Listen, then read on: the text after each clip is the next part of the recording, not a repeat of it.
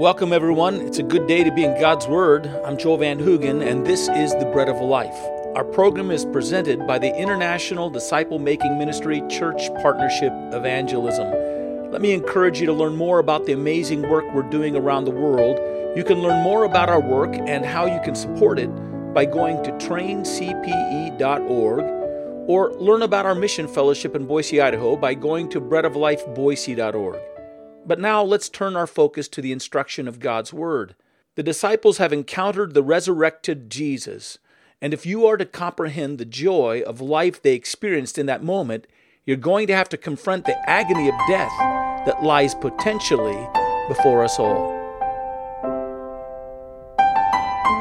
Jesus' life affirmed to them that the universal dream of eternal life that all men experience was right it was right for them to have it. And then, in a few horrific hours, that dream slammed shut in their faces.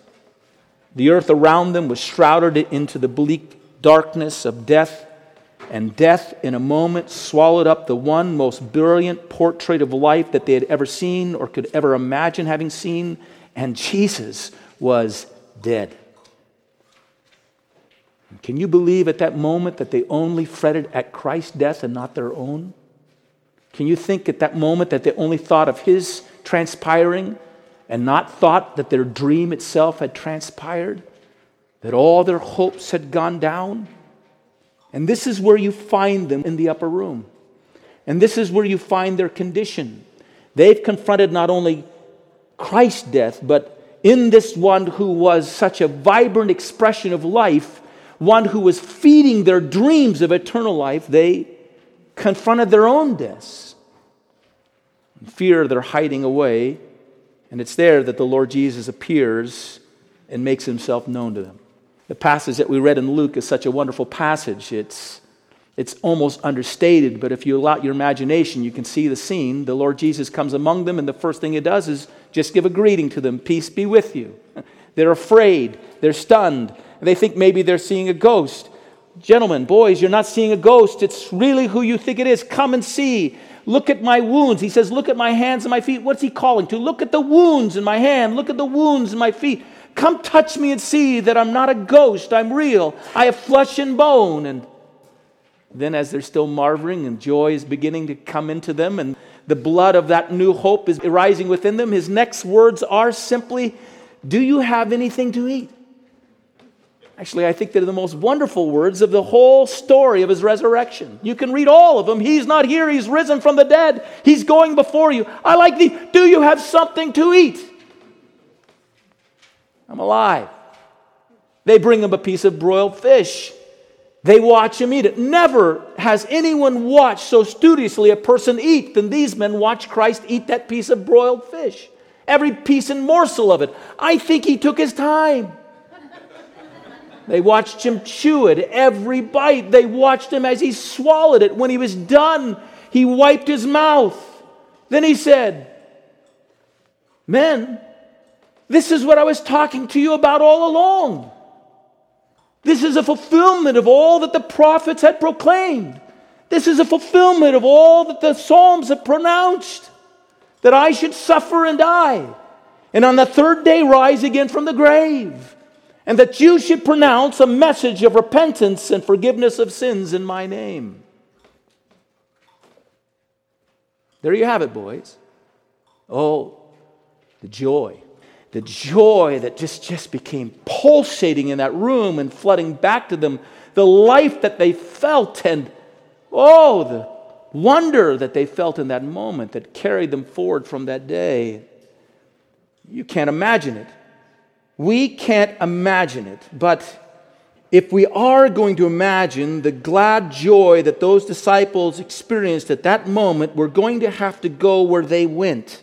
We're going to have to confront in the death of Jesus Christ our own death. We're going to have to face for the moment the death of our dream of eternal life, and I know it's there within you. So, if you would give me a permission for the moment, to bear you forward into a future where you have to consider what maybe you've tried to avoid considering and face your own death, as morbid as it may seem, I think it's important. And we'll only take a moment here because this moment will not be a look of faith. It's a look into the darkness of unbelief, but that's what they were experiencing. That's what had come upon them, and that's why they were hiding. And that's at the point at which Christ made himself known. And so we're going to have to go there as well for a moment. To take you there, I just want you to consider something that I believe is true of all of us. I'd like to tap into a desire that all of us have. I want you to see that this desire is more than a wish, but that it is an innate longing that springs up from deep within you. And then I want you to see Christ answer for it. The desire is this we all desire to be remembered. We all desire to be remembered. I found this quote just the other day. On the night of his death, Socrates was asked how it would be that they wanted his body to be buried. You might remember that he was forced to drink poison to put him to death, and then they walked him around as the poison was taking and seizing his body until it came up through his limbs and he died. As they were walking around, they asked him how he would like to be buried, and his response was, In any way you like, only you must get hold of me and take care that I do not walk away from you. He wishes to be remembered and tenaciously held onto in their thoughts. Nothing threatens to wipe out the memories of ourselves more than does the grave and the time that will keep rolling along after we have long been gone. And Job wished to be remembered by God beyond the grave. In Job 14 13, Job says, Oh, to God, he says, Oh, that you would hide me in the grave, that you would conceal me until your wrath be past, that you would appoint to me a set time and remember me. In Psalm 31, David is lamenting as the shadow of death seems to be casting over him in the midst of all of his trials and difficulties, and he already is beginning to feel the forgetfulness of the grave. And so he cries out and says, I have been forgotten like one who is dead. I become like a broken vessel. And we will be forgotten. Is there anyone here who can rise up and speak of the great and mysterious inner thoughts and the hidden grandeur of the personalities of your great grandparents? Tell us what they were like, their nuances, the unique spark in their eye, what drove them and motivated them. One of my great grandparents was a man by the name of David Noop. He was a school janitor. He, he suffered a stroke on the steps of the school one day and wasn't able to work again, and because of his stroke, a year later, he died. I know more about him than I do any of my other great grandfathers, the other three. And that's all I know about him. That's the extent of my knowledge about him. Very quickly, very soon, we are swept away into the forgetfulness of the ages. I oftentimes wish that I could introduce individuals to my grandmother, my Italian Sicilian grandmother. You would have loved her. I spoke even as I was speaking of the disciples watching as the Lord Jesus ate that morsel of, of fish. Immediately came to mind my grandmother who loved to cook and how she watched us as we ate. I imagine they looked at the Lord Jesus as he was eating the way my grandmother watched us as we ate food. You would come home from a long day. I, One time I was staying with her. I told her, Grandma, I'm not going to be home until 11 o'clock at night. I came home around 11 o'clock at night and it was quiet, and all of a sudden a click of a light went on in her room. And then she stood in the hallway and she said, Dear, I put a plate of food for you on the table and it's there for you to eat. Now, I'd already eaten, but she made me eat it anyhow. And so I sat down to eat the meal and the whole time I was eating, she stood in that light watching me eat the food. I looked up and her mouth was chewing with my mouth. And, and she was hilarious. She had a sense of humor that made every playwright of any kind of comedy that's ever been broadcast in any stage pale in comparison. I wish you could have known my sister Priscilla. She died after she had just was getting ready to graduate with a degree in missions. She wanted to go and tell others about the Lord Jesus. She was hit by a drunk driver. She was the most maternal person I knew, other than my mom, but maybe rivaling it from a young age. If we were sick or not feeling well, she would be the one that would come and give you encouragement. I wish you could have known my dad. I wish I could, people, oh, You've been robbed from not knowing my dad. His wisdom, his character, his congeniality. Everyone thought he was their best friend. The world has been shortchanged because it's sweeping away their memories. I am being shortchanged day by day because my memories become bleaker and bleaker and bleaker, and I forget more and more about them. Listen, if there is not a God in heaven, and if there is no resurrection, this is your only destiny. It's to be forgotten. And you know that's not a comfort. No one stands over the grave of a loved one who's just passed away and would find any comfort in someone coming to them and saying, You Listen, don't fret about this because in a very short while their names will be completely forgotten, and if mentioned, it will provoke no response whatsoever in anyone. Comforting? If someone could tell you and try to comfort you by telling you that if it were possible, they could give you some pill, and if you took that pill within a short while, you'd completely forget that individual, would you take it? Never. It's your last comfort to be remembering them and to remember. And we want to remember and we want to be remembered. But I'm telling you, and this is the sad part, it's a desire that the future world will not give to you.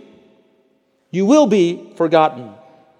The second thing I want you to see is that this desire is more than a wish, it is an innate longing it's a longing that rises up from deep within you, and it is a longing fixed in the desire for eternity. When Job cries out that in the grave, God would appoint a time when God would come back and remember him, what Job is asking for is that God would bring him back into life. The desire to be remembered by God is a desire to be retrieved by God in his memory and be brought back into life. And the reason why the idea of being forgotten is so stark and so offensive to us is to consider that there's no life beyond the grave means that there's nothing left for us but to be endlessly forgotten. It is the bitter lament of the author of Ecclesiastes. The author of Ecclesiastes looks at the world, in a sense, considers it without God, in bringing God into the mix. What does life mean if God is not there and there's no meaning with God in the background and in the foreground and undergirding us and in chapter 2:16, this is what the author of Ecclesiastes says. For of the wise as of the fool there is no enduring remembrance, seeing that in the days to come all will have been long forgotten. How the wise dies just like the fool. This longing to be remembered, again, is a longing for something more than just a wish that someone will have your name on their lips in some future day, that some person might know something of your stories, that someone might chronicle the account of your life, and someone might be able to pick it up and read it. It's a desire that the meaning of your life should endure. I don't recommend, again, that you look at your own death, but if you'll come to it and consider it without a belief in God, without a hope in eternity, all that you may know that lies ahead is to be forever forgotten. Well, thank you for listening to the Ministry of the Bread of Life. To learn more about our ministry, let me suggest you go to one of two websites. Go to traincpe.org to learn more about the work we're doing all over the world to equip and engage the body of Christ in personal evangelism, discipleship, and church planting. Or to learn about our work in your community, go to breadoflifeboise.org. Until the next time, God bless you.